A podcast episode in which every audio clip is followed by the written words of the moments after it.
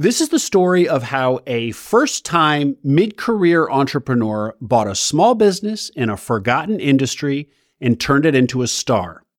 Back in early 2017, Reg Zeller didn't know what search was. He just knew he wanted out of his corporate job, and buying a business seemed like a good way to finally strike out on his own.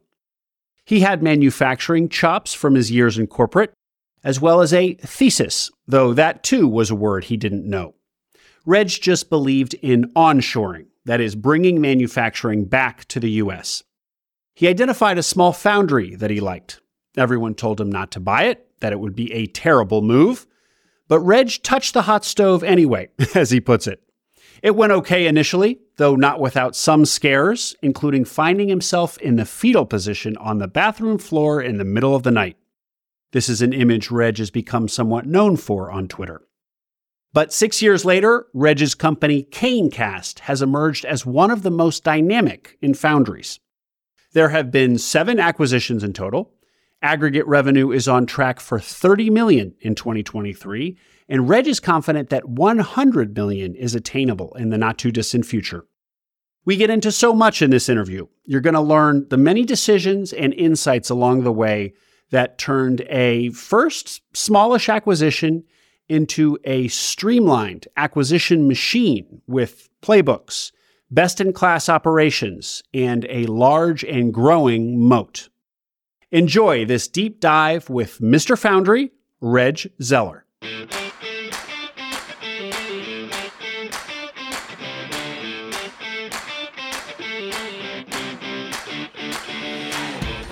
Welcome to Acquiring Minds, a podcast about buying businesses.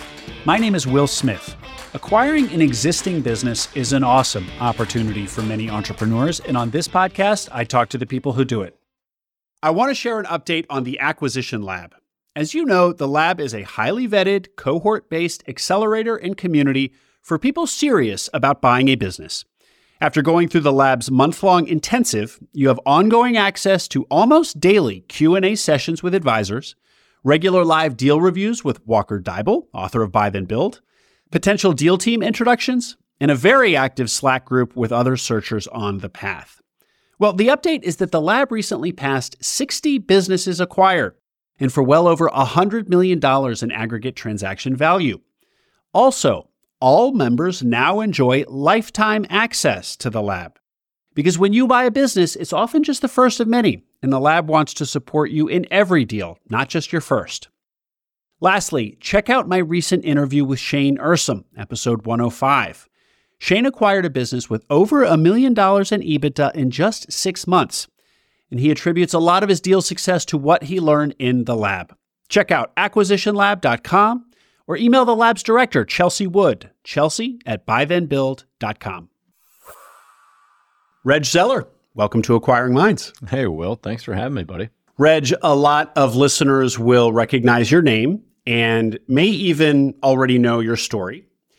But for people who don't, I'm going to call out three things that I think you're most associated with foundries. So you have acquired multiple. Uh, multiple foundries, and you're building a roll up in one of the world's oldest manufacturing businesses. The fetal position, We'll get into that. But uh, for now, I'll just say that as successful as you've been buying small businesses, you're vocal about people not taking this path lightly. And then lastly, your partnership with Josh Schultz, who's kind of the operating genius at CaneKast, your company. So we're going to get into each of those and more. But for those who don't know you at all, Reg, how about starting us off with some background, please? Sure. So my simple background electrical engineering undergrad went through four fortune 500 companies everything from engineering to product management to general management including stints in m&a and corporate strategy along the way.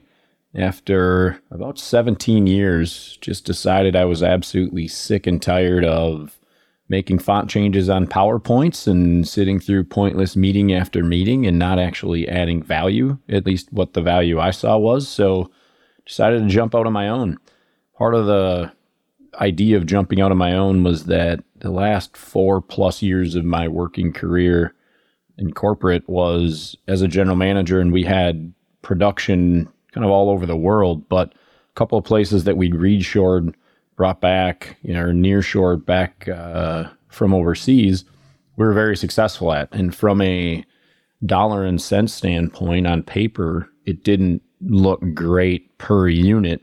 But if you looked at our overall profitability, growth, et cetera, our ability to put product on the shelf, have quick turns, do any type of flexible manufacturing, et cetera, was actually driving substantially higher growth and, and profit percentages than than any of my peers, certainly, and as the industry as a whole. So, you know, with that was really my thesis, if you will, using current searcher terms, which I had no idea what any of that stuff was back then, was that I really wanted to do mm. small US based manufacturing. So ran into a really, really terrible boss. Uh, August 2016, came home, told my wife I was uh, done. Time to figure it out, whatever she wanted to do. And I'd help her figure out her career because I was going to go either buy something, start something, go to work in private equity or something as a CEO type of a role. But whatever it was, I was done with that. So, kind of my quick version. Um, and so you liked, so your thesis what quote unquote was nearshoring, um, U.S. based manufacturing, uh, but from those options that you just said, either starting something or buying something or being a CEO for a PE fund, how did you decide on the path that you did take, which was buying a small business? So let's say two things that was easy to eliminate. Going to work for somebody else again, I'm sure it would have been better, especially based on some of my friends that have gone and done this since then, and my wife who's currently doing it. Um, that would have been substantially better because I would have been able to make a lot more decisions, drive the organization how I saw fit, etc. But it just didn't make as much sense to me as being able to not have a boss period other than going to write a check and getting money from the bank. And then on the other side of it i'm not a startup guy. Uh, i'm not an idea guy really. Like i can take something that exists to go from you know, I, always joke. A lot of people take something from zero to one. Startups, you know, I kind of one to three, and then the big strategy to get from three to ten or to a hundred. And then you mentioned Josh already. You know, Josh is the guy that took our business, the operational side of it, you know, to go to from three to ten and ten to a hundred. That's much better at what he fit. But you know, in order to do that, there's just very few ways you can go buy hire, et cetera, an operator of Josh's caliber early on. So you have to do the operating, which I we can get into later. I think is absolutely imperative for somebody that is starting out to actually go and operate the the business in their in their industry for a while. But yeah, for me, it just was. I would rather cut a check, go get some money from the bank, and own hundred percent. Now, did I have any idea what that took? No, I had absolutely none. So I chose that path and you, without and you knowing were not what familiar I was with getting like search. No, I, I, I literally eight wasn't even 18 months ago. I bet I was explaining it to somebody what I did, and they said, "Oh, you were a self-funded searcher." I was like, "I was a what?" like, I don't know what that means. I cut a check. They gave me money, and I bought a business. They're like, "Yeah, that's." And they explained to me self-funded search and search funds and the Harvard or Stanford guides and whatnot. And like, I knew none of that, no clue. My experience was thankfully um, who the business that I bought from, they happened to list with a broker, and that broker's I guess agency, if you will, the, the the parent company, they had this thing that said, "Oh, we do pre-approvals through this guy over here." John Thwing was his name. He's now moved, but um, John was like a savior for my, and he pretty much told me, "Listen, I can handle this. You don't have to worry about it. You just go figure out the business. I'll figure out all this back end stuff." He looked at my resume, my financials, whatever. He's like, "Yeah, don't worry about it. I can solve this piece of it. You just make sure it's the right business to buy, and I'm going to take care of all this SBA stuff." And that's always my running joke because I didn't even hmm. know how to spell SBA, much less what it meant or how it worked. Uh, but you know, in the process. Walked in uh, in September for the first time ever into a foundry, which I do not recommend to anybody else. But you know, if you've run a lot of businesses, it's kind of a widget. Doesn't really matter. But yeah, I walked in for the first time in September, and uh, you know, kind of a snowball turned into an avalanche. And January 31st, I owned a business. And Reg, for those who might not know, and I believe there are some because I wasn't confident that I knew, what is a foundry? Nobody knows that. That's easy. So this is this is a world that literally existed. They first know of it for sure about six thousand years ago, and all that it is is melting metal and pouring it into a form. And then that form, after the metal cools, you get a finished product. After you have to do some additional finishing and whatnot, but yeah, it's it's that simple. It is we take liquid metal and we either pour it into uh, a sand casting, what they call it, you know, a mold that is the uh, it's like a negative shape of what it is, or it can be mm-hmm.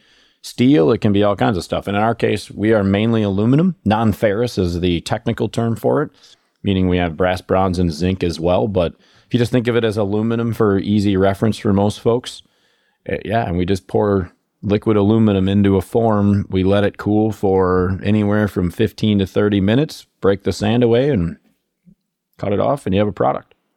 And and the way this typically works is you are being contracted by a manufacturer. Yep. The, who who is a you are in manufacturing, but the official manufacturer, yeah. the one who's delivering the product to market, says I need, you know, a thousand pieces of metal that do this. Yep. And so so so talk to us a little bit about um, g- give us a couple example products. Sure. Um, so, that you might your end product, and then and, also uh, the, about the business model. Yeah. A little bit about the business model. well, the business model is a mess. That's a whole other story. But no, okay. simple products for people. I mean, it, uh, the common thing that everybody would see stuff that holds up railroad crossing signs or traffic lights, or if you go to a playground ever in your life, there are these huge horses. If you look at my Twitter feed, there's been a few people that have gone and seen it. We had some installations at uh, at Rock Center last year and earlier. We've had them. They're all over playgrounds today. It'd be a big horse with a spring at the bottom. You'd rock back and forth on them. We're the only domestic manufacturer of that. Uh, things like golf ball washers and anything imaginable. People don't realize castings are in like seventy percent of everything you see around you. You just have no mm-hmm. idea of it. it. But it's a uh, kind of the most critical infrastructure piece that exists in our country. But we just, to your point, contract manufacture for somebody else. So it we don't sell direct to a consumer. We don't sell direct to you know a, a third party business. We sell to someone who comes to us, and then they in turn sell to whomever it might be. You know, we have very little product that goes direct to a consumer, direct to an end user business, etc. Yeah. And so the business is a let's say the the manufacturer or the or the end manufacturer of the um, hobby horse. I don't know. I don't know what you call that particular playground toy toy sure. or ride. Comes comes to you and says, "We need this spring," and they give you specs, and then you cut a mold and yeah. then figure out the metal and then pour the metal and deliver them a thousand of these springs. Yeah, the the the joy is we actually put the horse on top of the spring. We don't build the spring. That's a different company that would bend a spring. But yeah, so we make the actual horse that goes on top of it. But yeah, ah. conceptually that's exactly what it would be. And that's part of our game, right? They would go to this company to get the spring and this company to get the plate that would anchor it to the ground and a different company to get mm-hmm. all the screws that would be able to you know actually mount that into the cement that would go into the ground. And ultimately we are the ones that are providing just the horse in this. So that company comes to us and says hey we've got an order for 10 of these uh, can you make those uh, in as fast a period as possible? Typically, is how that works because everything is uh, done that way. But no, it's so we get everything from. We've got some customers that give us forecasts for the next twelve months. We have other customers that come to us in a last minute panic saying, "I got this order and it's holding up a ten million dollar order, and this is ten thousand dollars worth. Can you get this to us in six days?" And everything in between. Fascinating. Okay, well, let's return to your story, Reg. So you were drawn to manufacturing, but this foundry foundries are a niche within an enormous yeah. category of manufacturing. Sure. Did you have a thesis about foundries in particular, or was that just kind of the the nearest business at hand that was for sale that you liked? Yeah, no, it was. It, I'll be the, the easy one is I've never stepped foot in a foundry before, as I mentioned before, but right in in what it amounted to was I I kind of alluded to I'd run so many different businesses, quite literally everything from solar and wind to thermostats and electrical distribution panels that hold your breakers in your house. So for me, I'd been in so many different businesses, I'd seen so many different things. The widget didn't necessarily matter. I knew I'd have to jump in, I knew I'd have to learn it, I knew I'd have to figure it out. But at the end of it, it didn't necessarily matter how I made the widget because I knew that 90 plus percent of that was all going to be the same. So it happened to be, and I was looking nationwide, it didn't matter you know, my wife and I had been all over the country for our jobs before. And ultimately, mm. the intention was that we were in Minneapolis just for a short kind of, uh, let's say, development assignment for her, I guess, because I decided I was going to leave no matter what. And then I decided that randomly, when this foundry came up for sale 20 minutes from where we lived, that I walked through, decided this is really great fundamentals, and bought it. Now, the key to that when I say I decided that it was great fundamentals, I was warned by at least 10 people, foundry experts, tried and true 10, 20, 30, 50 years of experience in foundries that told me absolutely in no way, shape, or form do not buy a foundry. This is a terrible idea. These are bad, bad places to be. you could not make a worse mistake buying this, you're going to lose your money, hate your job, hate your life, etc. And everybody told me, and I listened to everything they said. The stove was hot, and I said, eh, I know more than they do. I'm going to go buy a foundry. Listeners of Acquiring Minds know that for almost any business you acquire, its success comes down to the people and how you develop and manage them as their new leader.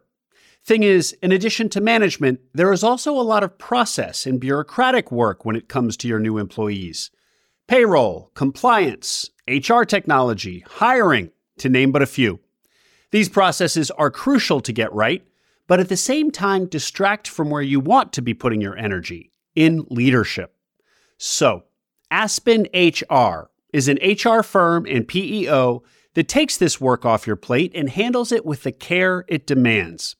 Aspen is owned and run by Mark Sinatra, himself a successful former searcher. So Aspen's own leadership understands the HR challenges that searchers have post acquisition. The firm is offering Acquiring Minds listeners a complimentary pre acquisition HR and PEO review for your target business. Check out aspenhr.com or contact Mark directly at mark at aspenhr.com. Reg, let's get into that. Why? What were the reasons they pointed out that it's such a terrible business, and then why? How did you overcome those in your own mind? Yeah, so overcoming my own mind and then overcoming in reality are two very different things. But the simple answer is that. So let's start with the things that people commonly think of, especially in the search world, as what you don't want to buy. Heavy capex, not really reoccurring revenue um, a lot of working capital required, obscene key man risk. You know, really the stuff that they say, don't do this type of thing. Probably had I actually done a search fund, people would have told me I was insane and they never would have backed me to go buy this. Um, but for me, I looked at it as so not just those elements, but you know, the other big part of it was that a lot of this had gone over the last 30 years, had gone overseas. You know, so in our last 50 years in this country, 80% of foundries have gone out of business. So I was already playing in a very tiny pond. I expected a lot more, but the demographics of the industry were that the last time people really came into the industry in droves was 30 plus years ago. So at that time, you know, early 60s, maybe late 50s uh, in age was where people really expected that were the, those were kind of the young side of the generation of people that were in foundries for the most part. So, you know, if you kind of look at the key man risk, you look at the capital expenditures, you look at all those things. I looked at it as okay, but if I do solve those, which I thought I could, and I'll tell you kind of how I thought I could, then I'm going to build a giant moat that nobody else is going to be able to get over. And also, I know that I'm going to be protected from private equity or any of these other folks. Like if I could build it big enough, an individual wouldn't be able to come compete with me by buying a small foundry. And a private equity firm, which I dealt with a lot in corporate America, or certainly a corporation, they weren't going to want these facilities, right? I mean, when I was there, we shed every asset we could off our books throughout corporate America, right? We would have sold and leased back the real estate. We would have tried to find third parties to do it, et cetera. So all these things in my mind made sense. And then the biggest one, the key man risk, was I just assumed, okay, these guys don't really want to quit. They don't have anything else to do. When I talked with the the key people that were running our shops, they said, yeah, it might be done in one, two, three, five years. It really depends on how long my body holds up. You know, it's a hard job. These are, you know, in, in August on our pour decks, it can be 130 degrees. You know, these guys are moving around 50, 60, 100 pounds for a 10 hour shift. This is by no means easy work. And their bodies just physically break down. And so my mind was, okay, but if I can build this up enough in the next, you know, year, build enough profits, I can just pay those folks to stay. I can let those key people continue on and their job will only be for the next 6 months, 12 months, 24 months, whatever, to create to train the people that I have, but then also to start to create knowledge bases, uh, start to create training programs, et cetera. And then on the same thing, once I get that, I'd have the key personnel. Now I could have an advantage over my competition. Now take that, start to buy any type of the equipment that I need that other folks wouldn't be able to buy because I had these key people. And then I just further and further continue to create moats. And now, you know, seven years later, we're so far ahead of all other small foundries in the country. I'm not saying we're untouchable, but I don't know who would ever go do it. I mean, it would take you $20 million probably to catch us. And you're probably mm-hmm. going to return a pittance on that. And you're not going to be able to operate them the day you buy them. Like it just, it, it just doesn't make sense, right? I mean, it, it's, and then also, also, I should say one thing. I got very lucky and that COVID accelerated a ton of this. Um, I oh. thought this was going to take seven years or 10 years. And then, you know, three years ago, COVID hit and it went overnight completely uh, stratospheric. I mean, it was I, because feel, of the supply chain issues, and everyone was looking for local absolutely. manufacturing. Local stuff. meaning d- domestic manufacturing. Correct. Reg, going back to the first acquisition, give us a sense of the size of it. Uh, it was about 2.7 million in sales, roughly. Um, probably half a million dollars, roughly, in EBITDA or SDE, technically. Mm-hmm. And is seven million a how big a foundry is that? Is that two, tiny, two medium, point, large? 2.7 million. And that's 2.7 million. Yeah. Um, it is of a small foundry. So foundries kind of break up in a really, let's say it's a, it's a medium sized small foundry. So foundries, okay. you'll see them as small as million, million and a half in sales. Small foundries you'll see as large as they get to like four or five million then you tend to see a massive gap. At least you did pre COVID. Now things have changed because of some commodity price issues. Between like five and 10 million, maybe 15 million is no man's land. Uh, if you're familiar with the rule of three, that is the ditch um, in a pure strategy standpoint. And then mm-hmm. over 10 or 15 million in sales, you start to see some really big foundries again. Um, and then over 100 million, you know, that's where you get the few foundries that would serve automotives or aerospace or something like that. So very in small. Cane casts in a few years. Yeah, exactly. Um, but we'll still, that's the great part about it though. We still will compete in that small foundry space. That is our business mm-hmm. model is that we are not chasing after, I never see, like I have a really good friend, CEO of a, a much larger foundry. I've not one time seen them in a competitive bid situation, we don't have the same customers. We don't think about the same customers because we make very small runs from a quantity standpoint compared with what they do. So, yeah, I mean, we can mimic what they do, but we compete on a totally different part of the market. Reg, your your first acquisition. So now let's let's bring in the infamous fetal position. You have you have you you warn people. Well, I'll, I'll, I'll let you tell it. What what am I referring to here? Yeah, it is. Let me back this up a little bit. This comes from my advice that I try and okay. give to everybody, which is you need to find a peer group. Now, I didn't have a peer group until many months in, uh, like a year plus in, technically, um, to having this. And what I found myself in is about six months in, we had a the business that we bought was going down between five and ten percent a year before we bought it. Nothing really specific that was negative. It's just they weren't chasing after new business. So if a customer decided to go to a new model, they wouldn't even go bid on the new model, for instance, right? So it was just attrition. Anyway, I'd also said, hey, need to understand maintenance, very dirty environment in foundries. And I was told, yep, we shut down for maintenance twice a year. Well, that was supposed to be the first week in July. We got really busy. I screwed up. I'll talk about that in a second. So here comes August 2017. And I had a problem where we had a key product we had to get out the door and this machine broke down and went in there talked to the third party who was coming in to help us fix it and he said well best case right now we can replace it it's like 26 $28000 i was like i don't understand like this was all done all the maintenance what's happening in my head i'm thinking oh my gosh, uh, during the 4th of July shutdown period that we were supposed to have, I told customers I drug all this work and had to pay overtime into June. Then my July was virtually, you know, non-existent. It was essentially completely dead. So I probably cost us 75 or $100,000 just between those two months. And now this $26,000 fix and I start talking more and I was like, if we did the maintenance, why is this happening?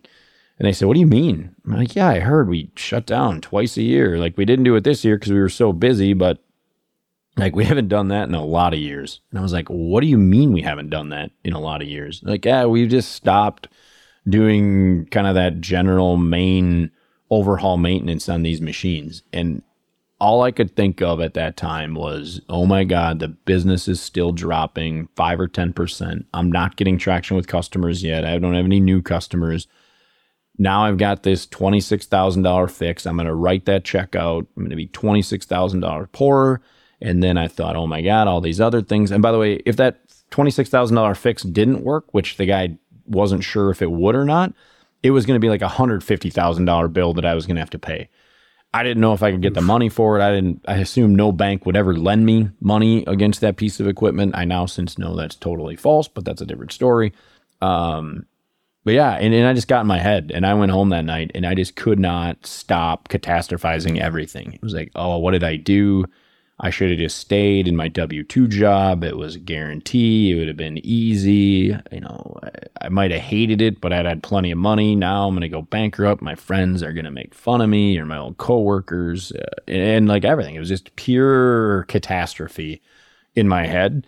Uh, mm-hmm. And then fast forward about 3 a.m that morning. Uh, and I found myself literally just like laying on the bathroom floor, like just every negative thought imaginable going through my mind, assuming that we were going to go bankrupt. And then I just wasted millions of dollars of my wife and I's hard earned money, and it was all gone. Um, so yeah, it was. Uh, I always joke about the fetal position, and then so I finally started talking about this because there's a few folks. This is two years ago now, probably, and they started talking about it and I'm like, oh, this is easy, no big deal. Leave your W 2, sign a PG, and go on a business. And I was finally like, okay, we're going to actually talk about at least what I went through because I have a bad feeling that someone else might have gone through it. And other people should know this. And I started talking to people about it, and everybody goes through it. There's nobody I know that hasn't. I mean, granted, it might be a little worse, a little mm. better, but anything imaginable, it's just one of those things where you don't know what you're doing. You're going to screw stuff up like that checkbook, at least at the beginning, feels like your money. I knew that it wasn't.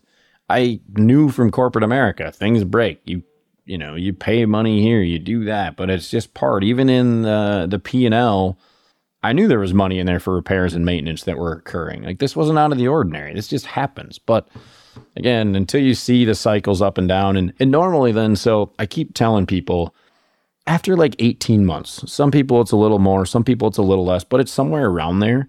That magically just starts to go away. You just get used to it. And again, you and I talked about this a little bit. I can't tell you why. I don't know how much of that is you become a better owner. You start to know the market and the business and the industry, so you kind of understand the ups and downs. I don't know how much of that is your risk tolerance just drastically increases, and so it doesn't bother you. You know, and then again, I tell the last part of the story is fast forward to two years ago. It was right before we hired Josh. Right when my old president quit, we had a question and we had like I can't even remember the number now. It was like two hundred some thousand dollars, and someone asked me like, or maybe it was three hundred thousand. I don't even know. Um, my office manager, accountant, was like, "Hey, we have this bill that we paid for. Like, you literally like authorized, wrote out the check, and I couldn't remember what it was. And so, you know, five or six years later, like I was couldn't barely function, thinking of thirty thousand dollars." you know, and that was a 10x number five years later, and I didn't even know what it was for. And it's insane to me to think. Don't get me wrong, like the idea that you can write out a three hundred thousand dollar check and have no idea, like that's a that that would be like the nicest house in my small town in Wisconsin I grew up in would probably be about three hundred thousand. So, uh, or at the time when I grew up, at least, you know, and so I, I don't. It's just something that you have to get through, and you have to understand that it's coming, and it's not going to be easy, but once you get through it, it just becomes a lot, lot easier. Um, and it still comes once in a while. Again, we've got plenty of money in the bank and we know our plan. We know we're going to grow. I'm sure we'll talk about getting to 100 million in sales plus. Like it, that's right in front of us. But it doesn't mean that randomly, all of a sudden, I'll get some minor, uh, you know, ping of anxiety and stress. But at the same time, it it goes away relatively quickly now, and it comes maybe a few times a year not like once a day or every other day like it did at the beginning. So, this moment of terror that you had turned out to be fine. Well, did it? Well, actually, I, I know it turned out to be fine because of where you are today. But what, what did happen with that machine and that fix and the fact yeah. that the maintenance schedule had not been adhered to? Like, yeah, what was the end of that particular story? I, I mean, honestly, it was just like you find out in every small business now it turned out totally fine. You know, I paid the 26 they they dropped the the piece in place that needed to be changed out the head of the the the VMC and um all was fine it has still literally run to this day what was that six six and a half years later no problem whatsoever uh, and then we started doing preventative maintenance again and so that was good to learn that. You have to learn those things at some point in time. And maybe that's part of the reason why it hasn't broke down. But ultimately, it just became one of the normal kind of standard operating days now. I don't even think about what it would be or how it would be any different. Again, that's like a random Tuesday. Uh, we have things that break down probably weekly in one of our different shops, but I think part of it is you have to take it and learn from it. And then that's just what you bank. You understand, hey, sometimes things break. You're going to have to pay that. And then ultimately, the big thing you have to learn is that your checkbook is no longer your personal money. And what the business needs to spend money on, it's not as if, yeah, technically, I suppose I own 100%, that I was $26,000 poorer that day, but then also that machine has probably produced a million dollars worth of profit in the last six years too. So, you know, you spend money to make money is kind of the old adage, but you eventually have to break yourself. And this is where I got and where I started this on having a peer group.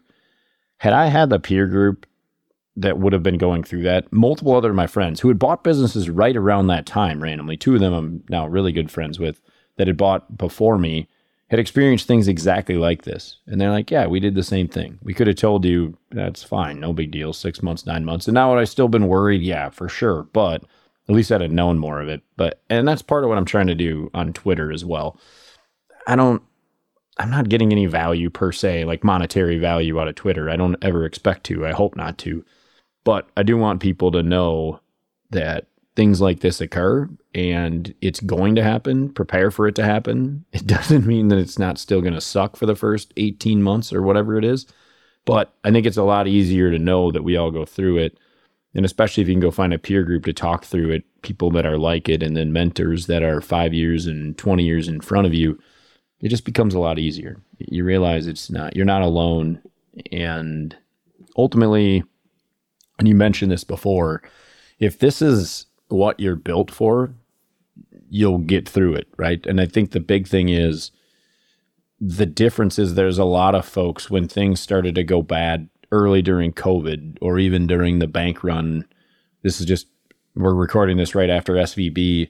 You know, the bank run went bad or the economy mm-hmm. starts to turn south, and you see people curl up in the corner. It's really easy to run a business, you know, when it's been a great market for the last 15 years. For me, I called Josh on Friday and I was like excited out of my skin about what might be happening in the world because yeah, could it suck? Sure. Like the economy is going to go bad. That's there's going to be some elements that are bad, but that's when we operate. Like that's our favorite time. Like that, you know, it's it's the time when you actually go make hay, right? Uh, as they say, uh, it's it's the time when you know the best operators come out. You get excited about that. You get through it. You figure it out, and then you go make great businesses. And so that's yeah. I think the big difference. Where you know, just like that day, like it was terrible at 3 a.m., but at 6 a.m. I was back in the shop and you know i'd said yes. I'd called the guy and said hey make sure you get here this morning replace this piece of equipment. And then we started talking to the other i'm like okay hey what are the things we need to do? We need to start doing maintenance. So that first weekend we did maintenance on all the machines the preventative maintenance that we should have done. We went through and we checked out everything else. We replaced things that were broken. So that wasn't going to hurt production going forward and then I started telling that story to customers of, hey, we're doing all these things. You're not going to see downtime. We have more capabilities. We have excess capacity.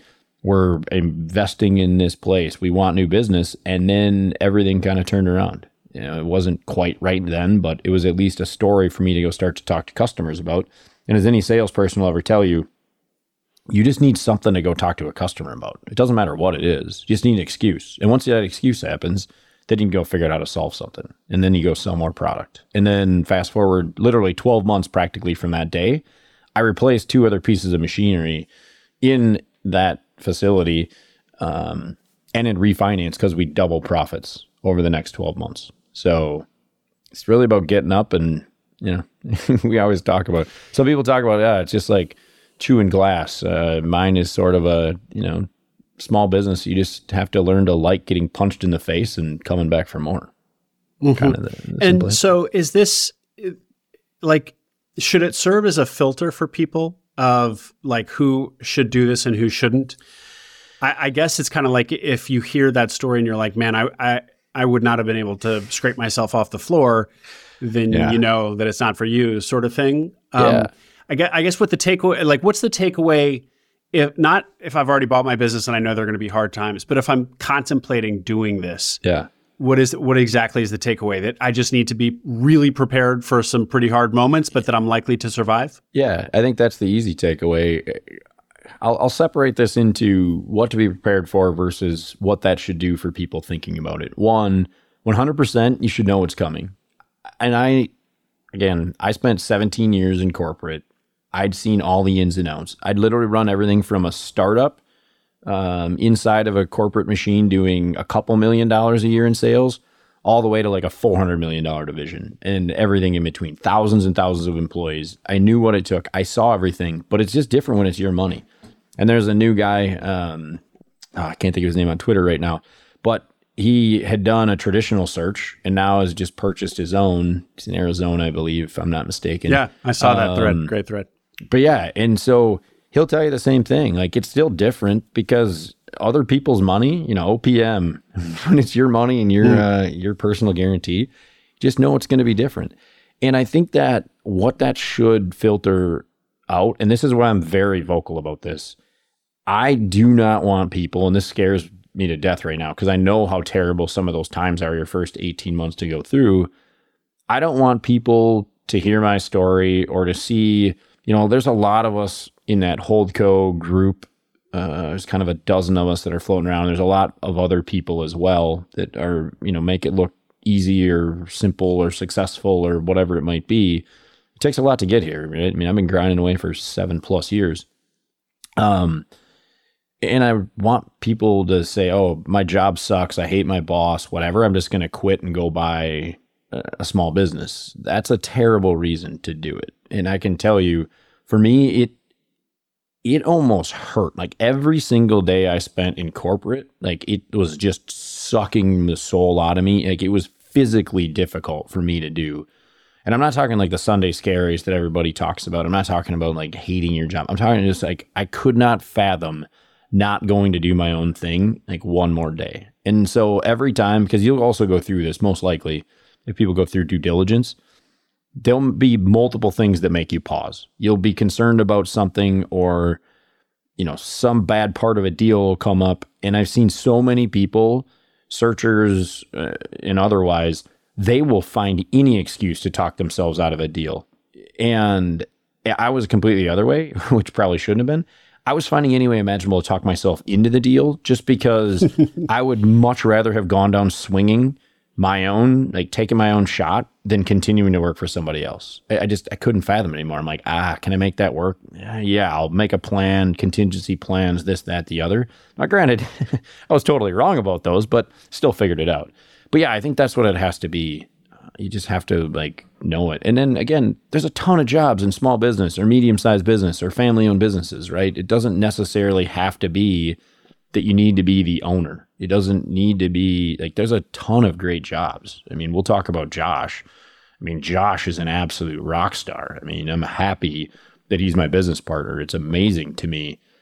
He doesn't have to own it to have what he believes to be a great job and probably a great career and something that's going to make him multi generational rich. Um, mm-hmm there's other roles. Well, let, you don't have to be let, in the role that I took, right? So that's what I think I want people to understand uh, is really, really think hard about it. And if you do, but then on the other side of that, if people do know they want to do this, I will do anything imaginable to help people to be successful. Especially if you want to be in manufacturing, you can call me all hours of the day or night. Like uh, I'll help no matter what. I'll figure it out. Like it, I, I love it. I really want people to succeed. I just don't want to steer people into this because suddenly you know, this is the new uh, untapped asset class, and suddenly this is going to make you rich and it's easy, and they just back a Brinks truck up every other week to your house. That was great, Reg. Thanks for that. I, um, I just to put a point on it, multiple of my guests have referred to th- this fetal position moment. Um, so it, it, it it certainly traveled well that concept, and and also you you seem to have predicted something um, that really does happen to so many people. And also with with the, the second half of that prediction, which is they they seem to get through it. Um, yeah. So not neither of us are here telling you, oh, you'll just get through it, it'll be fine. you you got to figure out how to make it fine, and you know there are bad stories out there too. So yeah. um, this isn't the a, a unicorns thing, but yeah. um, yeah, but, again, but like maybe I'm, it's not quite maybe it's not quite as bad as you think in the moment. It's not, absolutely not. And again, like it, it is what happened then I wouldn't even think about now. And we have way bigger problems that happen weekly in our facilities. One, I don't even know about it. Josh shields me from that anyway. But two, you just figure out how to get through it. Um, but I'm really happy though that I'm going to be known uh, as the foundry guy and the fetal position guy. That'll be great. That's uh, it's going to be a, a, heck of a legacy. and fetal. A good, good, good, good, good legacy for me. I have to add a third F to my. Uh, I, I, I was trying to do that ahead of our ahead of our interview here, uh, just to make it just to round it out perfectly. I couldn't come up with one, so if you do, let me know. We'll make it the title yeah, of the episode. I get it. All right, Reg. Let's let's get back to your story a little bit. So, um, first of all, to jump to the end. How many foundries have you acquired now?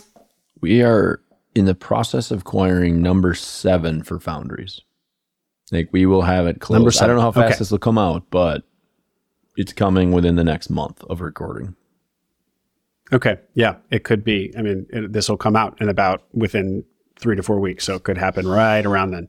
Perfect. Well, let's just hear the quick story. This is what I want to do is um, hear the evolution of you buying this first business to then doing your second business and like I, and, and when it was that your now vision which is doing this big roll up to 100 million dollars when that started taking shape? Because to be clear when you bought that first business um, yes, you thought you were going to improve X, Y, and Z, build this moat, and and emerge on the other side with this, you know, really healthy, strong business foundry that your com- competition couldn't touch. Yep. However, you did not. You were you were not thinking that you'd become this holdco of foundries on on a path to 100 million, right? So right. so take us from your that that first notion of what you do to how did it evolve to what you're doing now. Um, and if maybe sure. your second or third acquisition was part of that, tell tell those stories in brief as well. Yeah. So I haven't talked much about this. Um, for me, and, and I, I've certainly talked about this part of it. I think it is absolutely imperative for someone that is coming in as a small business owner to buy and run your own shop for 18 months, 24 months, whatever. Uh, there's a few reasons why I think that's obscenely important. One, you want to be able to call BS on customers, employees, vendors, etc. And if you don't actually sit there and operate the business day to day, you'll never be able to do that. It's been what I always hmm. referred to in corporate as being an empty suit. So being in there, not only will you have the knowledge of your industry, but then you'll also t- learn what it takes to go operate on a day to day basis. And then going forward, you'll always be able to go back in if something happens. Like when my president left, I could jump back in immediately and go run. We didn't miss a beat. We actually improved drastically, um, very quickly, not just by adding Josh, but also by me coming in there and realizing, like, oh, we've been screwing this up for I don't know how long. I got to fix this really fast. Um, and then the other part of that is that you get used to those ups and downs. You see them and you can always help your employees knowing that they're going to have these struggles. You can, my favorite way of teaching people is to give them the autonomy to be their sounding board and then to starve the system, as I like to call it, of resources. So make them go have creativity to solve it. Make them come to you with solutions. If they see a problem, don't answer the problem for them. Make sure that you're telling them or asking them, I should say, um, hey, how are you going to solve it? Have you thought about this? Have you thought about whatever? Like just constantly teaching people. And if you've never done that, if you've never operated for that 18 to 24 months, you can never get there. So, with that, my story is, you know, my first one, I ran fully day to day for 18 months. Um, was in the weeds, mainly didn't, I mean, I wasn't in like the actual making of a mold per se. I, I did that a little bit, but it wasn't like I was actually on the shop floor day to day. But I was in there talking to customers, driving business. That was ultimately my main goal. And from that standpoint, learned a lot. But then after the 18 months, realized that we had some real fundamental issues with our business. Even though we'd almost doubled profits in the first 18 months of the business, we still had some things that were drastically holding us back that we knew we weren't going to be able to get over as long as we didn't own it, control it, etc. So we started looking around. So after 18 months, I just started talking to people, realizing, hey, there's three or four things that we really need to do. Uh, started pricing out new equipment, started figuring out how we were going to do that. And the easy one, the biggest one that I had was it was about a million dollars to buy a new piece of equipment and have it installed for this one specific piece that we needed. And the other one was about a half a million dollars to buy the equipment and have it installed. Now, both of these we didn't have the knowledge to run that equipment. So not only would we have had a million and a half dollars worth of equipment installed, we also would have had to hire people. And then immediately we're gonna have to start paying the bank back. So we would have had to go figure out, you know, how to get customers really fast. Now I'll come back to why this is a nightmare that a lot of companies get into, kind of a death spiral when you start to do that.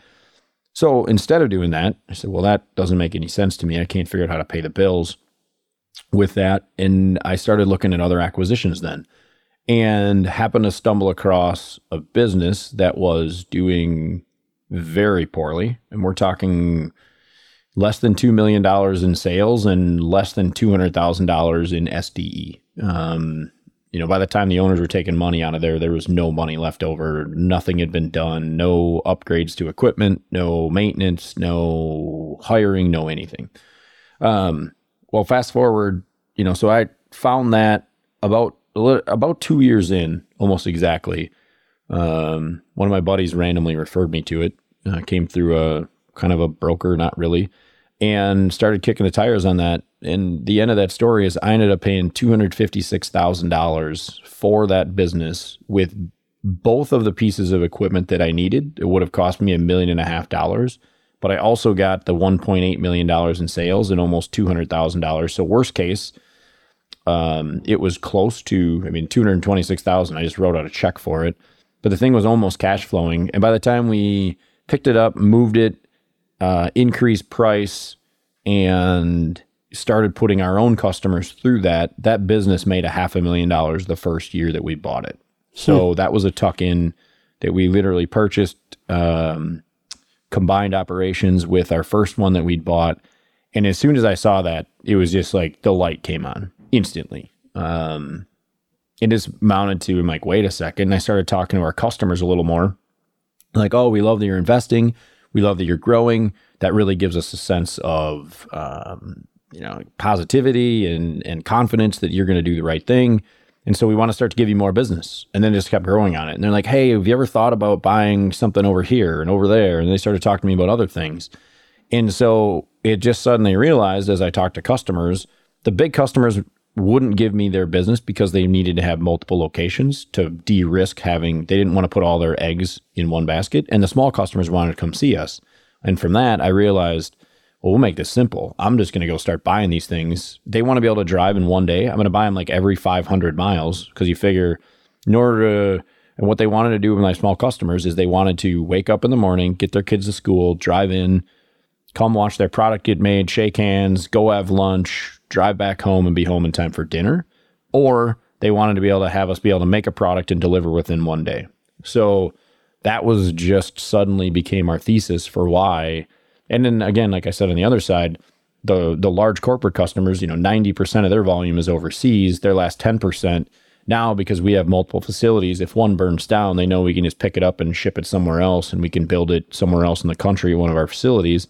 Now I can get both sides of our customers. Um, and that's literally how we started off and running. And so so you, you you sort of perceived a gap in the market where you wanted you wanted to be able to provide the volume and the scale of a larger foundry, yeah. Um, but also have this kind of like localized um, small town foundry yeah. option for the smaller your smaller end customers who would yeah, literally want to so, visit the foundry and get beers with the with the managers. Yeah, yeah. So the actually being able to compete with the, with the equipment of the larger foundries came a little bit later. It was just the insight that I could solve a customer problem by buying more of these.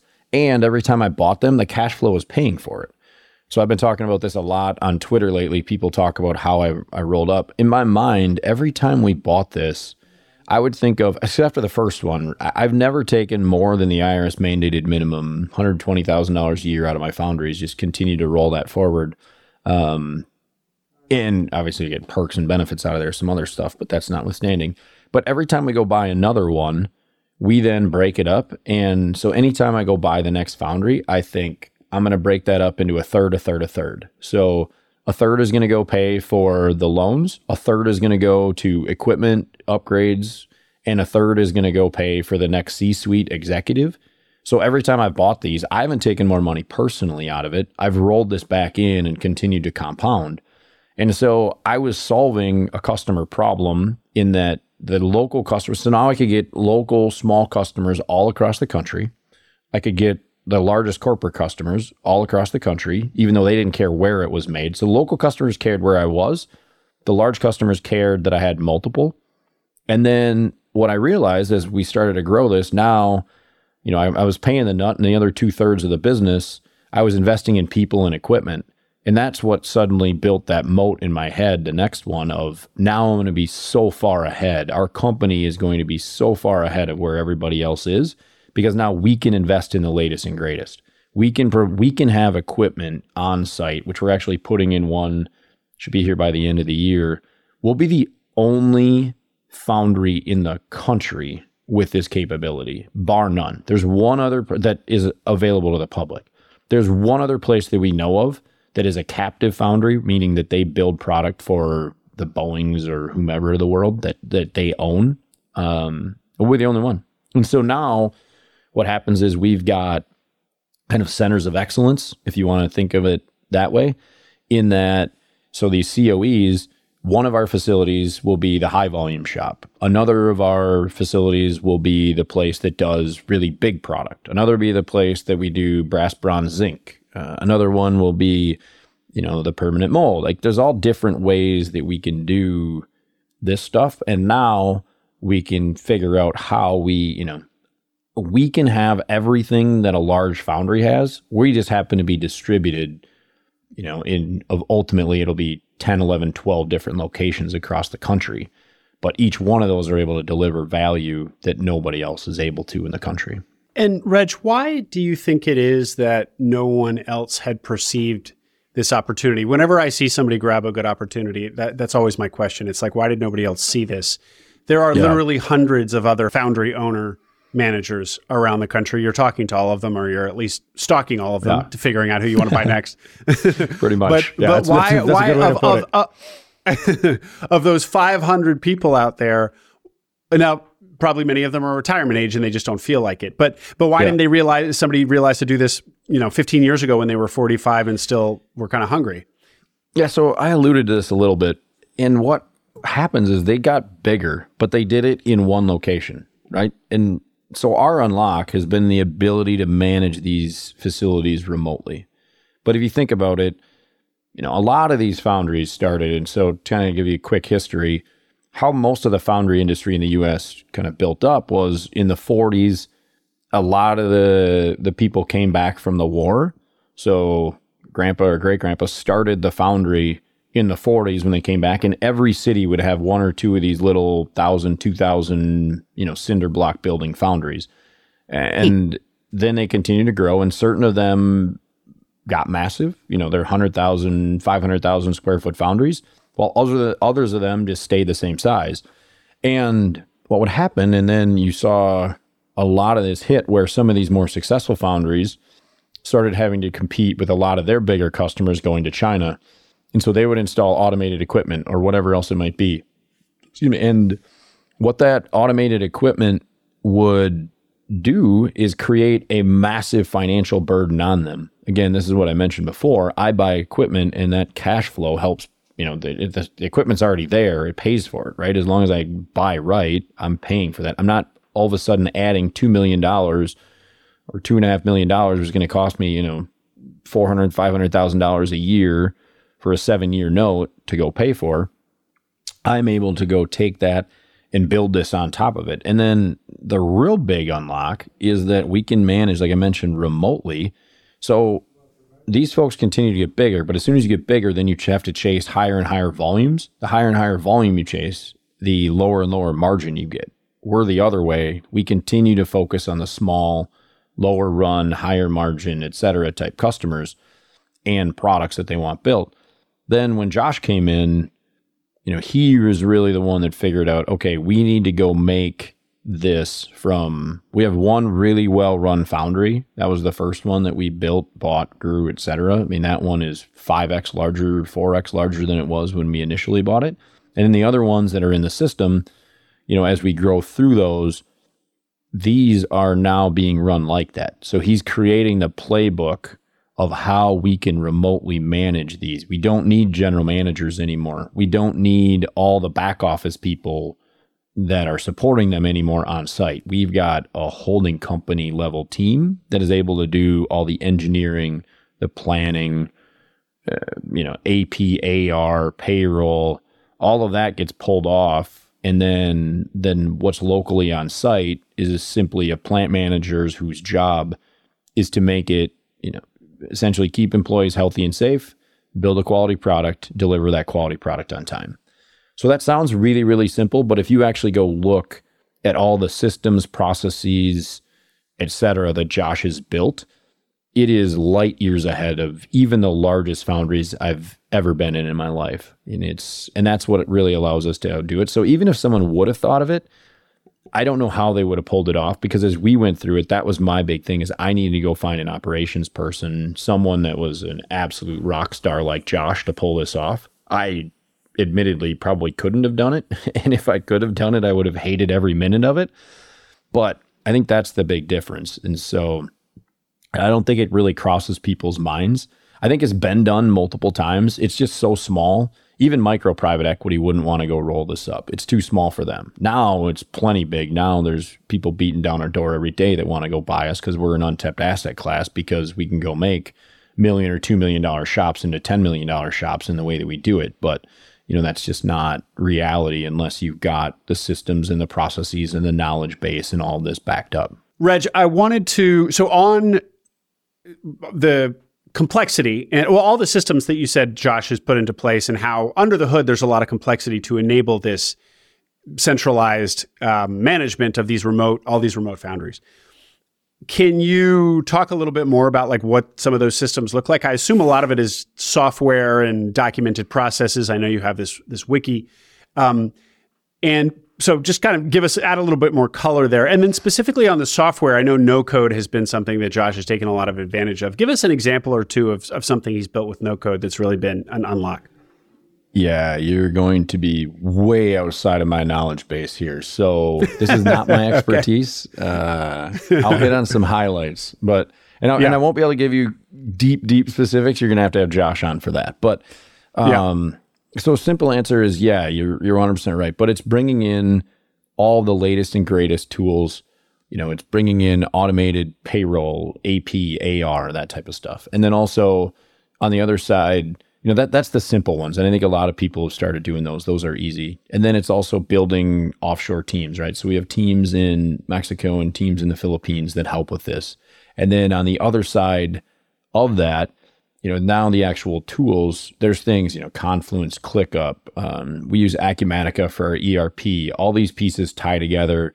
You know, there's numerous things in Airtable that connect. And then what happens is ultimately, um, I think it's Fathom that actually outputs everything. So as long as when he creates these processes with the team, now it becomes really easy for us to enable making this work. So, you know, it can go from the the software and the systems, the data that comes in out of our operating systems will get fed into the tool. The tool will say, hey, something is off. It'll automatically flag so that our director of operations gets to talk or knows to talk with the, the plant manager. The plant manager will be alerted before the next shift starts, says, hey, something went wrong. We don't know what went wrong, but go investigate, figure this out. And then as that kind of propagates through, you know, so there's a lot of tools that exist in there. Some of that's learning, automated learning. You get more and more data that things get better and better. On the other side of it, as we make those simpler and simpler, same thing, follow the steps.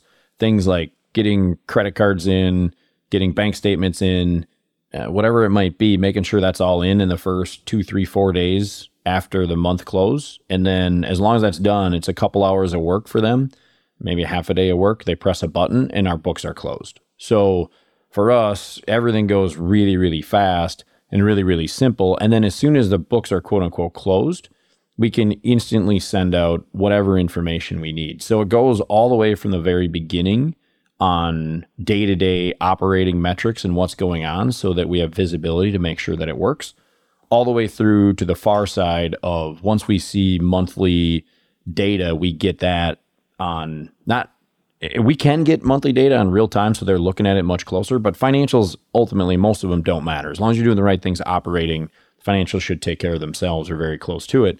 So, really, then we get to see, and then at every separate level of the organization, you know, what I see that gets automated kicked out to me is completely different than what a plant manager sees. So all that's customized. It says, hey, here's the Josh knows here's the three numbers I care about. That's all I see. I don't see anything else, and we only see exceptions. The plant managers might see 30 different things that matter that they care about, but totally different. And so all of that, we've just simplified what used to take days and days and days of work now become uh, just simplistically like whatever they need to work on a you know however they're working through that. So it's just everything is just simplified. And and again we talked about this before um, josh and i's perspective on everything we build we want to be able to 10x and on the other side of it as we look at anything that we're going to do it is going to be automate delegate or eliminate. Like that's our our mantra of of tasks and what we need to do. So if we are going to keep it so either we're going to automate it or delegate it, or maybe both. Then it's going to be something that needs to grow 10x. We don't want to build something now and then have it be something that we're fixing again next month or six months or even 18 months. So, you know, that whole system, you know, when you put this information in, everything is built such that we don't solve a problem twice. We'll spend the time up front to solve a problem once and not have to do it again. And especially it you're gonna watch Josh and I go spin in circles and go absolutely crazy. Um, you see you let us have a problem that comes up two or three times in a row that we're still doing the same thing for, and we didn't spend the extra two hours. So instead, we're spending you know three hours uh, of time rather than just doing it right the first time and and making sure that it never comes up again. Uh, that and again, it makes it for a lot harder up front, but it makes it for a lot easier down the road. Reg, and so the all of these um, kind of data flows and this kind of no code stack that is gluing everything together. Yep. Is that all actually built by Josh or is it kind of directed by him and there are more than just Josh actually literally, you know, do, doing the Airtable code to make it happen? yeah, I mainly Josh. Uh, certainly he's trying to build and build more resources inside the organization and hire more resources to help.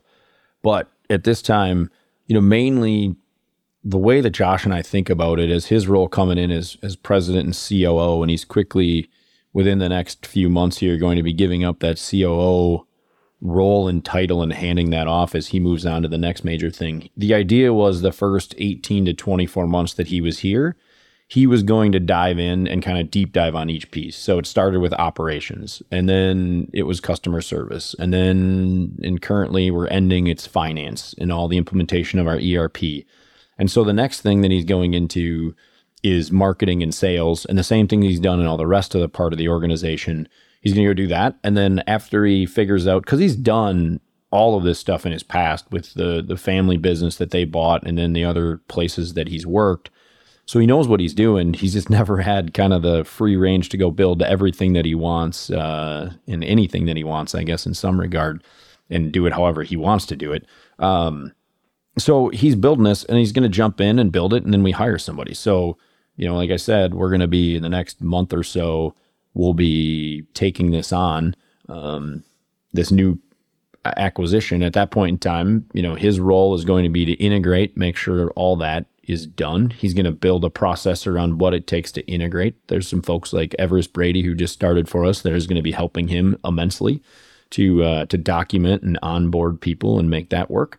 And then his next role is with marketing and sales. Um, he'll document, figure out how we're going to do that, and then we'll hire a chief commercial officer as part of you know th- this uh, this latest acquisition. So, you know, again, that whole thing, we buy something, you know, we kind of split it up into to upgrades of uh, equipment, upgrades of people, you know, with the other two thirds of the money roughly, then we should be all good to go. Um, and so with that, I think that's uh, you know something that'll just be simple in their regard, um, and making sure that you know we continue to build and grow. And I think over time we'll see a lot more people like that coming into the organization. Partly just I think our our brands per se that Josh and I are building, we're starting to attract a lot of people that want to come and work for CaneKast and build this, and especially, you know, people know that CaneKast is the first roll up we're doing, but there'll be numerous other roll ups in small manufacturing as we go forward with our systems and processes that we can drop in. So I think people are starting to realize or are starting to be interested in coming and, and working with us, uh, especially Josh as he uh, as he tears this thing up. And Reg, how many people are you at the holdco level today? Ooh. So we have shared services. That's I think four or five, and then um, CTO, soon to be COO, currently director of ops, and Josh and myself. So four plus shared services. Wow. Okay. And so, anyone so that not a lot of people. No, and anyone who hears that will be uh, in knowing roughly our size, will be shocked to know that we do not have a CFO or controller. Uh, that is a probably the most shocking thing for most people when we start to talk about it is that we don't have a head of HR and we don't have uh, a head of finance. in any really way, shape, or form. It, it, is that because you haven't gotten around to it, or is there some philosophical reason that you don't Mainly, want those just I yet? mean, there's HR. Somewhat, we want to go build that out and really own it, and we haven't found the right person yet. Potentially, um, we've got some ideas on what we want to do with it, but right now, it's not something that we're seeing a payback on it. And from a finance perspective, it's much more philosophical in that um, we think we can build a system and we haven't found other people, whether it be fractional, whether it be full time, when we get the pairing of what we need in manufacturing and how we want to run this, it's just we're not sure that someone like that exists yet. And we think we can do this in a much better way. And every time we talk with people, they continue to tell us that we're idiots and we don't know what we're doing. So, just one more thing, we're going to go do it our way. Reg, um, what, what, wh- where's your revenue today, if you could? and then we've now we've now teased this hundred million dollar number a couple of times. Yeah.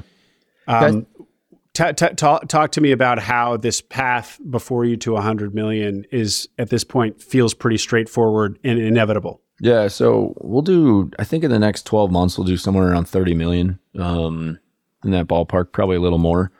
Uh, and then the thing with the rest of these pieces, um, the reason why I think we can grow is that we've established. So we took our one facility from under three to over 10. Uh, we have that playbook. We know we're going to go buy. I, I, again, I've talked to over 600 foundry owners across the country. Um, we currently have about 35 that are on my list of folks that I know that I'm going to buy or want to buy potentially, depending on what they want to do. I don't need to go buy all 35. Um, you know, I need to get another 10 or 15 probably. And so it's just a playbook where we know that we've got the bank financing. So our guys uh, at Security Bank, Kevin and, and Andy do a great job for us and they've supported us now. We've started doing business. We're going to redo our entire debt stack with them as we speak when we do this latest acquisition. They're willing to go support us across the country with you know, pretty close to mid market uh, type terms as we get closer to it and we continue to grow. As people know, once you get over five million in EBITDA, bankers come out of the woodwork. But you know, the the game is once we handle that, it's just we know what we're going to go buy. I throw it over the wall to Josh. Josh knows the playbook to go take those things to over 10 million. So math is pretty simple. You have 10 locations, you do over 10 million at each, it's over 100 million dollars. So I mean, 100 million is we we kind of use it as a it's just it's just that kind of 10 by 10 thing. I actually think it's probably going to be more, but now it's we've now built it and I am unbelievable. I, I thought it was going to be a real struggle before Josh came on board and the way that we're doing it. Now that we've kind of, Josh and I have figured out how we like to work and how we're going to do it, where he's able to isolate me so that I can really go focus on doing acquisitions, it really should just be something. I don't want to say it's paint by numbers. It's never going to be that easy, but it's a playbook that we have. We have to just go execute. We just have to go find the right people, the right businesses, the right time, whatever it might be. And that's really the extent to what we need to worry about. So, again, I'm never going to say it's ever going to be easy, but uh, you know, I think people can infer a pretty good idea of what that's worth. And I think when people hear that we're going to go do this three, four more times, there is something in my head, and I really want to see someone become a unicorn out of the small business space, and uh, I'm willing to race anybody to it. So it'll be a fun time. I don't know. I, um, I, won't be. By the way, I won't be sitting in that chair. It won't be me. Just to be very, very clear, uh, I will be long, long away. We'll have hired people that are way better and smarter than I am. Um, that's going to be running the place by then. I I do not want to be one of these people that are working late into their 60s and 70s. I want to be uh, just advising and helping and doing whatever I can. Um, and I have a fundamental belief. It's not that I don't love this job, it's going to be the worst thing in the world to give up is going to do deals. But that doesn't make a good company. You know, it doesn't make a robust company. It doesn't make a valuable company when myself or anybody else in the organization is imperative. So you know, something that very, very Yeah. soon. This will be the last deal Well- I have to do. This will be the last deal I do by myself from every deal here forward. Um, by three more deals from now, I will no longer be doing the deals day to day. My how we always train people is that the person who owns the process puts a rough process down now, or at least I'm gonna have a rough process. In Josh's world, he'll have a perfect process, but I'm terrible at documenting stuff. Don't know barely how I do it. So the next time we do a deal, I'll have somebody with me and they'll just document everything we do. They're just going to witness, observe, take notes, do whatever they need to do. And then the second deal after that, they'll be manning parts of it and we'll work through what their notes are and how they handle it. And I'll be coaching. And then the third deal, they're going to be leading with me mainly kind of observing. And then by the fourth deal, it should be theirs. And and then at that point you will do what? That's when you that's when you step out? I think that's Because I have to say, Reg, I mean, spending your time shopping for deals sounds like a pretty fun way to uh, no, no, that'll be spend the, your days. Yeah, exactly. No, that's what I'm saying. But yeah, it'll be so I'll give up um I'll probably give up the foundry side of it and I'm gonna go figure out the next manufacturing uh thing we're That's when you roll do that. Yeah. yeah. Great. So yeah, well, Well, hopefully and have on that- everybody understanding.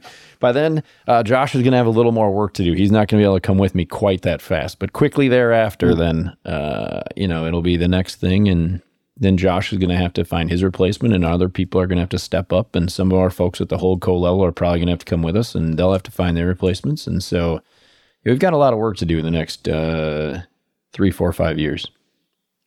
Reg, I want to wrap up with two big questions um, to do that. But first, an observation: the the it, I feel like there's this pattern um, that I don't know if it's explicit or it's just the way you guys have evolved, where you learn how to do something. You, the higher ups, you, whatever, or Josh, learn how to do something. Maybe do it a couple of times, then immediately start. It's just like what you just described with the M and A process. Yep. Then immediately start documenting it Yep. and trying to you know push it down in the organization so and bring up somebody behind you to do Yeah. it and if you kind of keep that going in perpetuity it's kind of like there's always y- y- you're always avoiding key man risk or that too much of the organization's intelligence in quotes Yep. um, is locked in one person's brain Yep. Yeah. So 2023 for us is the year of the people. And Josh and I started talking about this. I have a fundamental belief that every single person in our organization needs to have, if they get hit by a bus, we need to have someone that can step in essentially immediately, right? Within three Yeah. months at the Yeah. absolute most, that they can step in and they can do the job. And then there has to be a second person behind that person who can within one to two years be able to step in and do that job. And so that is key. I explain that to every one of our people that come in, every one of our executives, everybody in plant manager. And I say, hey, listen, if you want to, we're, we're growing, we're going to have a lot of opportunities. But if you don't train somebody to be your current replacement and someone that can be who your second in replacement is within a very short period of time, you're not getting promoted. It's just not happening. So that really forces that hmm. on them. But yeah, it is very, very explicit and it's something that I fundamentally have believed in.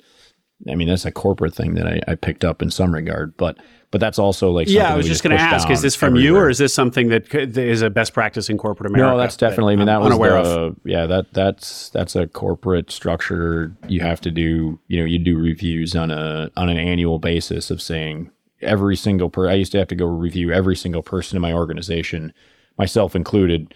My boss and their bosses had to do all the same thing of saying, okay, you know, eliminate key man risk. You know, what do you say? Mm-hmm. If you mm-hmm. leave or whatever, who is going to do your job immediately? And if it's not that person because they decide to leave also, you better have a second person being developed as well. So it constantly forces you. And then also, it really builds that aspect of our organization where people aren't trying to hoard information. And when we find people that do hoard information, we'll have those conversations with them. And if they continue that, they will not be in our organization for long. It's just not. Josh and I just fundamentally disagree with it. We share openly. We believe that everybody has a role on the team. Everybody, you know, we we talk about it. it it's a you know baseball team or whatever. Everybody's got a, a position on the field to play, and they have to do that. But you have to be able to freely share with anybody else so that they can come in kind of that understudy perspective but also anybody across the organization does it. And we've had a few people that haven't been that way and they're no longer with us. And it's just, uh, it just can't do that. It's too small of an organization yeah. to not yeah. do that. Um, but then, well, ha- the fact that you you brought that with you from corporate, I guess that explains also why you were pretty comfortable with Keyman Risk going back to your very first acquisition, yeah. and why all these people were telling you not to buy Foundries because you you'd already seen many times how to eliminate Keyman Risk. You like Correct. you knew what playbook to throw at, at yeah. Keyman at Keyman. Yeah, and, and I think it's and it's just the mentality. As long as you give people a reason why to do it, you know, I think a lot of people won't do it because they're concerned for their jobs. But if you explain to them hey, this is going to help you. This is going to enable you to do the next job, bigger, better things, you know, more efficient use of your time, resources, expertise. I think it starts in how you frame it. And then you've got to continue to push it. You know, if you've got yeah. someone that comes in and someone's prepared and you've told them what it takes to get to the next role, and then you hire someone in over the top of them without letting them know why, yeah, then you're going to immediately eliminate all loyalty and, and understanding of that. But if you continue to do what you say you're going yeah. to do and people see it, especially the other way, if people see that they got passed by because they didn't do it, then you know it's a very powerful culture change and motivator for folks in your organization.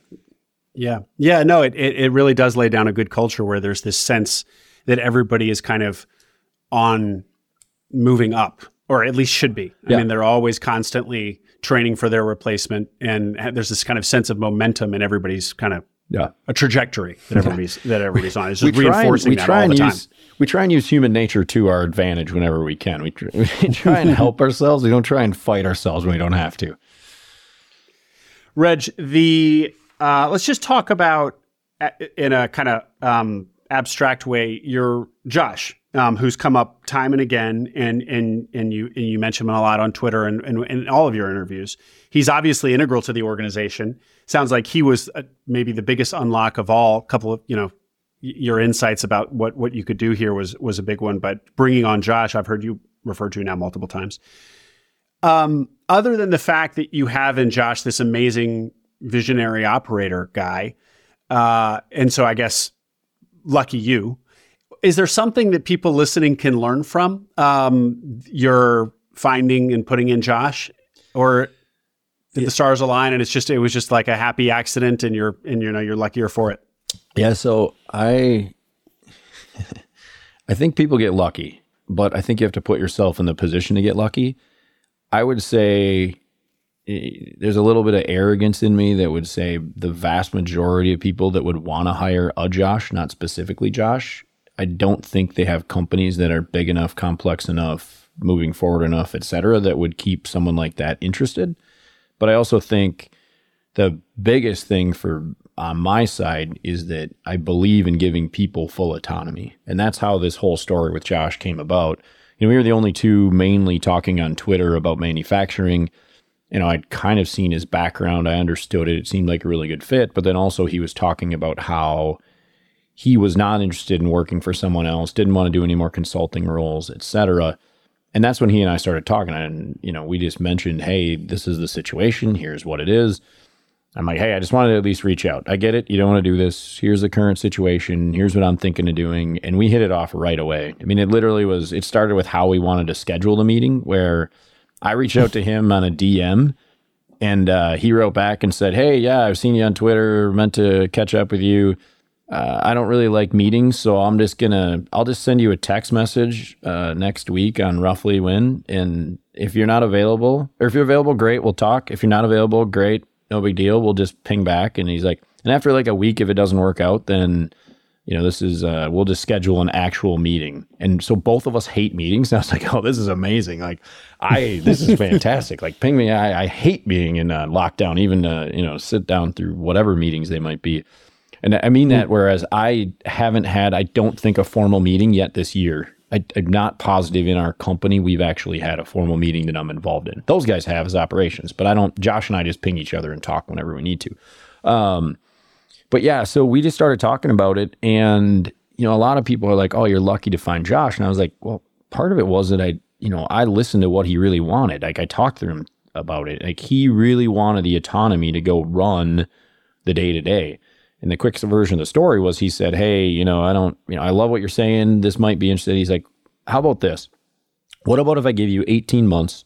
I'll set this all up, figure out how to like create a COO role. I'll do all the operations, I'll do all the playbooks, and then you can just hand this over to a director of ops who will become your COO or you can hire somebody or whatever. And then for that 18 months I'm putting in, then the last 6 months you teach me how to buy a business.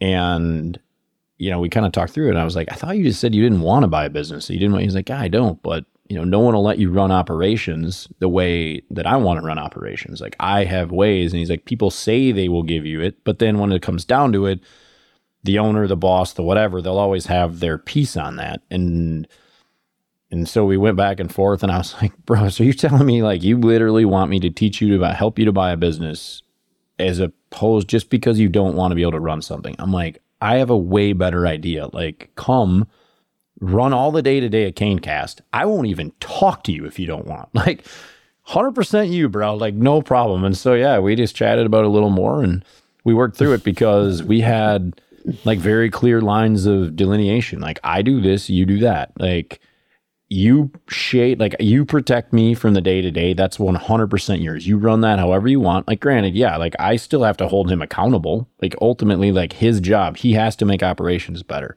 this year he has to get the ERP done. He's got to integrate Beamer, um, and he's got to integrate Beamer. Is just by the way the name of our it's just the code name for our company and mm. he, the acquisition. And he's got to go figure mm. out how he grows the people part of the organization and the marketing and sales. Like that's what he has to go do.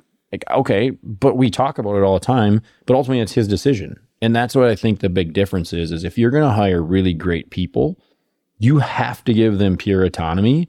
You have to help them. You have to coach them. You have to teach them what they don't know. Sure, like I can help him understand foundries. He didn't even know what a foundry barely was when he got in here. So we walked through that. But at the same time, he knew everything about operations. He's a much better operator than I am. But I think that's the part. And then you have to be honest with yourself that you're going to actually go do it. Like I know 100%. We're making a decision right now with our CTO and Josh, and they're doing some things. I'm trying to help out, but ultimately it's going to be their decision. They're going to screw up. They are going to cost me $100,000. I guarantee it. It's going to happen. But you know what? I've done mistakes before. I won't let them make major mistakes, but it's their decision. They're going to tell me, I'll tell them they're going to decide that I'm wrong. They're right. They'll do it. They'll find out they're wrong. They're going to cost a hundred grand. It is what it is. But that's fine. That's a learning experience. That's tuition. That's what you need to be able to go do. And again, mm. if I'm continually there, if I'm continually the crutch, I will always be the crutch. I will never be able to go buy. So I'm going to go buy this next foundry that's going to make us millions of dollars a year, or I could go focus on this hundred thousand dollar mistake great. I'll take the yeah. you know yeah. the 95% payback is much better going to do my job while they go figure out how to their, do their job. And that's really hard to do. I mean, that's hard for managers to do in corporate. It's really hard when it's your own money. But to me, so you know, this is why I bristle a little bit at being lucky. I don't it, sure it's it's fortuitous that Josh and I met for sure, but at the same time, it's how you set it up. And so anybody can go find that. It's about the right cultural fit. It's about having the respect for each other. It's about making sure that you understand what your job is going to be and what their job is going to be and that you're there to help. You're a sounding board, you're whatever, but at the same time, you know, you're there to celebrate the wins and and ultimately it's their decision and it's, it's their job and, you know, I tell them like I'll give you 100% autonomy. It doesn't matter who it is. And this is what I pushed down on Josh too with his team got to give 100% autonomy, which is sometimes hard for him because he likes doing everything. Um, but then you got to hold them accountable. And, you know, those are lessons, those are tuitions. And if they screw up once and you teach them and then they screw up again, then that's a major problem. If they screw up a third time, probably going to be a pip and they're probably not going to be here any longer or for much longer, right? It's just, you know, it has to be a high performance organization that everybody's accountable to everybody else, but we can't be doing each other's jobs for each other and at the same time you know we can't be holding ourselves back. And that's why i always talk about having the person behind you that can take over immediately and another person that can take over in a yeah. year or two. And and then that's the whole the same thing because everybody has to continue to lever up. You can't you know more than 10x a business you know these these foundries i mean they have grown 2 3 4% at best a year for the last few years. You know over you know you said 80% went out. So we're bucking every trend imaginable to have 10x plus this business and ultimately right we're going to be 50x or you know 60x or whatever it is in in 10 years total you, you can't be stagnant and you can't do things the way they used to be done and, and you can't do other people's jobs. We're just too lean and too much work to do to get that done. So the, the big problem is just, you know, you have to be able to, to give that up and have honest conversations about it. Reg, last question for you. So you dis- have discovered this amazing opportunity in foundries to roll them up, improve them. Um, and you see that this playbook that you've developed can be dropped into other niches within manufacturing. Um, I'm just wondering for the audience, who, for people who are listening who might not be interested or know anything about manufacturing, I wonder, do you see uh, do you see what you've done here? Opportunities to do the same in non-manufacturing spaces, yeah. It, or was there something? Was there something inherent to manufacturing that that made what you're doing possible? Yeah. So the simple answer is I think there's a lot of other, you already alluded to it, there's a lot of other manufacturing spaces that can have exactly what we've done rolled up. That's part of why Josh and I mentioned the other day we're going to start doing this. We'll put some investments in companies and we'll add Josh's systems and we'll add Josh and I as kind of mentors, board of advisors, whatever, so that we can get upside as we build these things and ultimately enable manufacturing across the country. But this is 100% doable. Uh, you know, guys like Rich Jordan are literally doing this right now. Um, plumbing HVAC. There's many other places you can go do this. And I think you can do this without having massive private equities. Certainly you can do this with private, you know, the way private equity is doing it, put a GM in place, put all the systems and whatever in place with larger companies. But I think you can do it on a lot smaller scale. You know, again, Josh had the unlock to go figure this out to make this work ultimately, like of how we're going to continue to scale this everywhere. But at the same time, I don't think that this is unique to what we're doing. I think it just requires breaking every rule and doing it your own way. You know, this is one of my I talk a lot on Twitter about first principles. I think there's way too many times that people just follow the herd and they see something and they do it and we are exactly the opposite. Like, uh, you know, our CTO we just hired. It was funny. He met with a, a vendor with one of our plant managers the other day, and they said, "Well, this is you know, as you get bigger and do it, this is the way you're going to do it." And he literally told the vendor, "Well, I'm really happy you told me that because now I'm definitely going to do it a different way because if uh, if it's common knowledge that you do it this way." I'm certain we're going to find a better way to do it. And I love that. Like that is the attitude exactly that I want. It's the same thing we talked about with the finance people, right? Like just you have to figure out what really matters. Like, don't go do what everybody else has done. Don't go figure out how you're going to handle something reading a playbook. Like, do all those things, read all those things, talk to all those people, but then really think through yourself what really needs to happen and then go do that. That that's the only way this has happened. It, do I think a foundry is special compared to anything else? No, I just think we happen to be in foundries first. We can go do this in just about anything imaginable um, you know, you just and I, I wonder what the the characteristics are that would be similar in t- totally non manufacturing industries. Is yeah. it? I mean, lack of scale, the kind of the classic fragmentation boomer Yeah. businesses, lack of scale, key man risk. Um, what, what I wonder, maybe that's it. no, I think yeah. I mean, I The think lack of that- scale is really the big one. Yeah, I mean, I think that it's it's that fragmented piece, and then it's can you go and so. I was just uh, I was talking with uh, with Girdley's Holdco group that he put together the other day, and, and we talk about this. Uh, Michael and I joke he's very much a decentralized model, and uh, as am I technically, but I I, I still want to debate him a little bit because we run that centralized playbook, and again, we will once we get to be a true holding company above our roll up, you know, we'll have a holding company of roll ups essentially. We're going to have everything decentralized the way it's going to look there. But if you think about it, we're centralizing eventually inside of a decentralizing. So if you can figure out a way that you can rip out, again, you have to figure out how you get your key people to be able to operate. And order to do that, you have to put blinders on them to handle something that's really simple. And as they get more trained, they get more education, they get more knowledge, et cetera, they get better at their job, then you can give them more and more responsibilities and autonomy. But again, our plant managers, we go buy from an owner that's really a GM that does everything, and we strip out 80% of their duties, and that's the person that we leave. It's much easier to hire that person. It's much cheaper to hire that person. Now we can train and grow and do whatever with we want those folks. But that's because we have a lot of centralized services. So some combination of you know, that centralized service and the other pieces that we have of really having good people that want to come here, that want to grow. We incentivize them to do it, you know, and that fragmentation. I mean, it, it's funny when I see and I talk to people and I'll some searchers or people looking to buy business and they'll talk themselves out of the business that I look at and I was like, yeah, I might go buy that later because I could take what you guys are saying no to right now and I could tear that place up. Like, but again, like that's part of it. You just got to see, like, oh, this book told me not to take key man risk or customer concentration or this or that. I'm like, well, go think through it yourself. If you can solve that, then don't worry about mm. it. Like, great, get a discounted price, go roll that up and go find 10 more of those and do it again. Like, but again, it, it, it has to be first principles and it has to be understanding what you're going to do and how you're going to do it.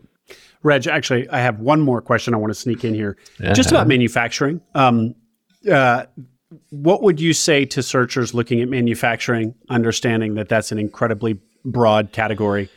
Um, but I haven't had that many people on who have bought manufacturing businesses, and many yeah. of them have been more kind of fabrication and not pure manufacturing. Right. So I don't know. Is there anything that you could say, like if somebody's interested in manufacturing broadly, something you might say to that searcher?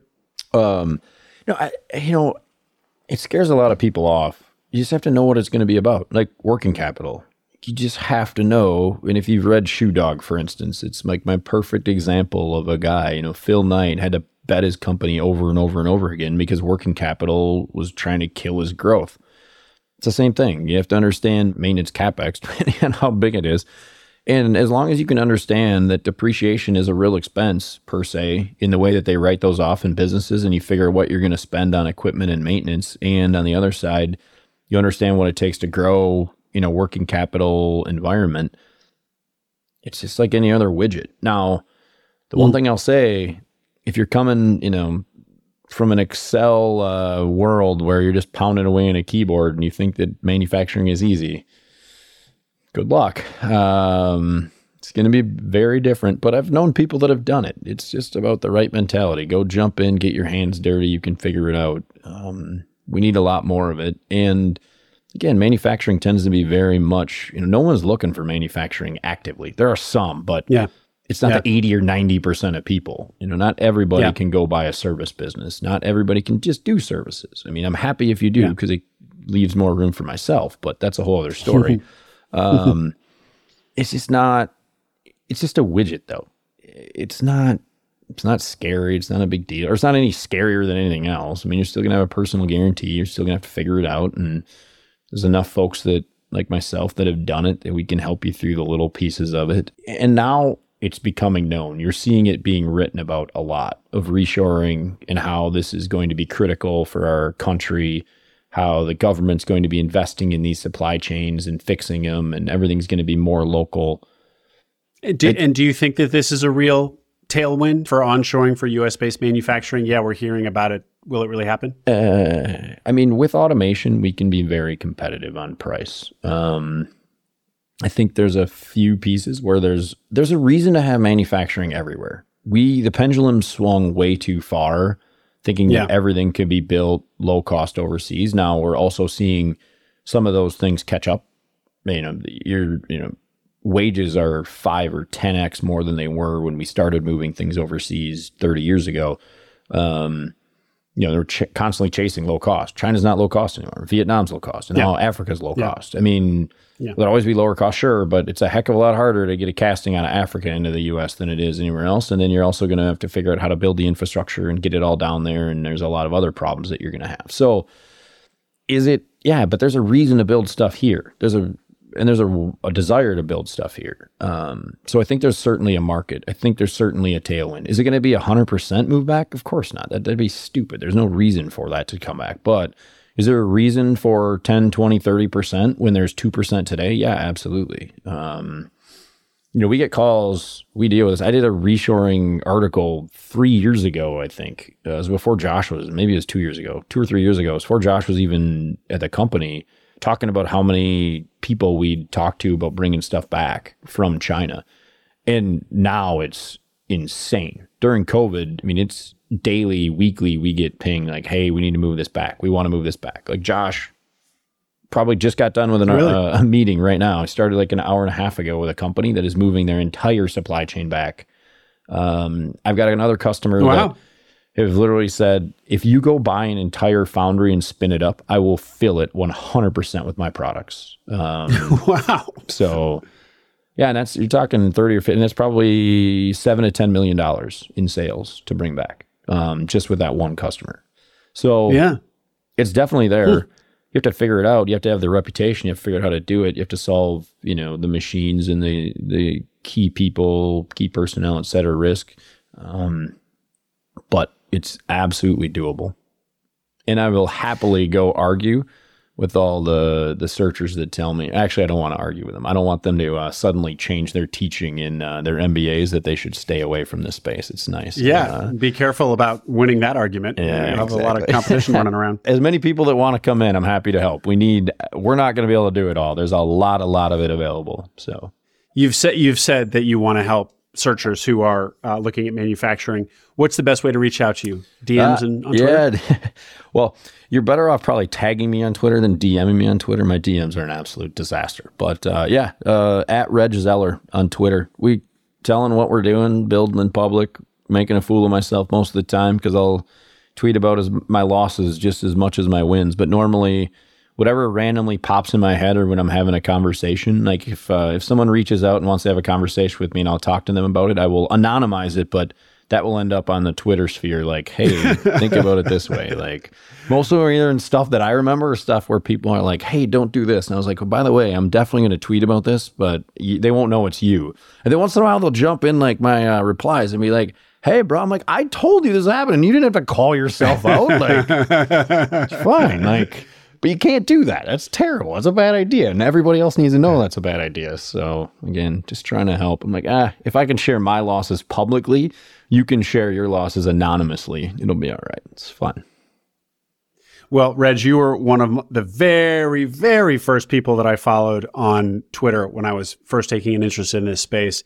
It's taken me a while to get you on, but um, I've been watching and learning from you from afar for a long time. So thrilled to finally get you in the seat here. It's been amazing. Um, sorry, I won't meet you uh, in person at SMB Bash, but I'm sure there will be other Hold- opportunities. Hold Um, kill conference, buddy. That's uh, that's what I'm built for. Yeah, we're uh, that's our space. So it'll be all. We'll welcome. give a little plug. That's the that's Kelsey's conference Kelsey happening later this year, yeah. October. Yeah, John yeah, Wilson. yeah. Septe- September. October? I think it's September, September? this year. Yeah, September, October. I don't know. It's in there sometime.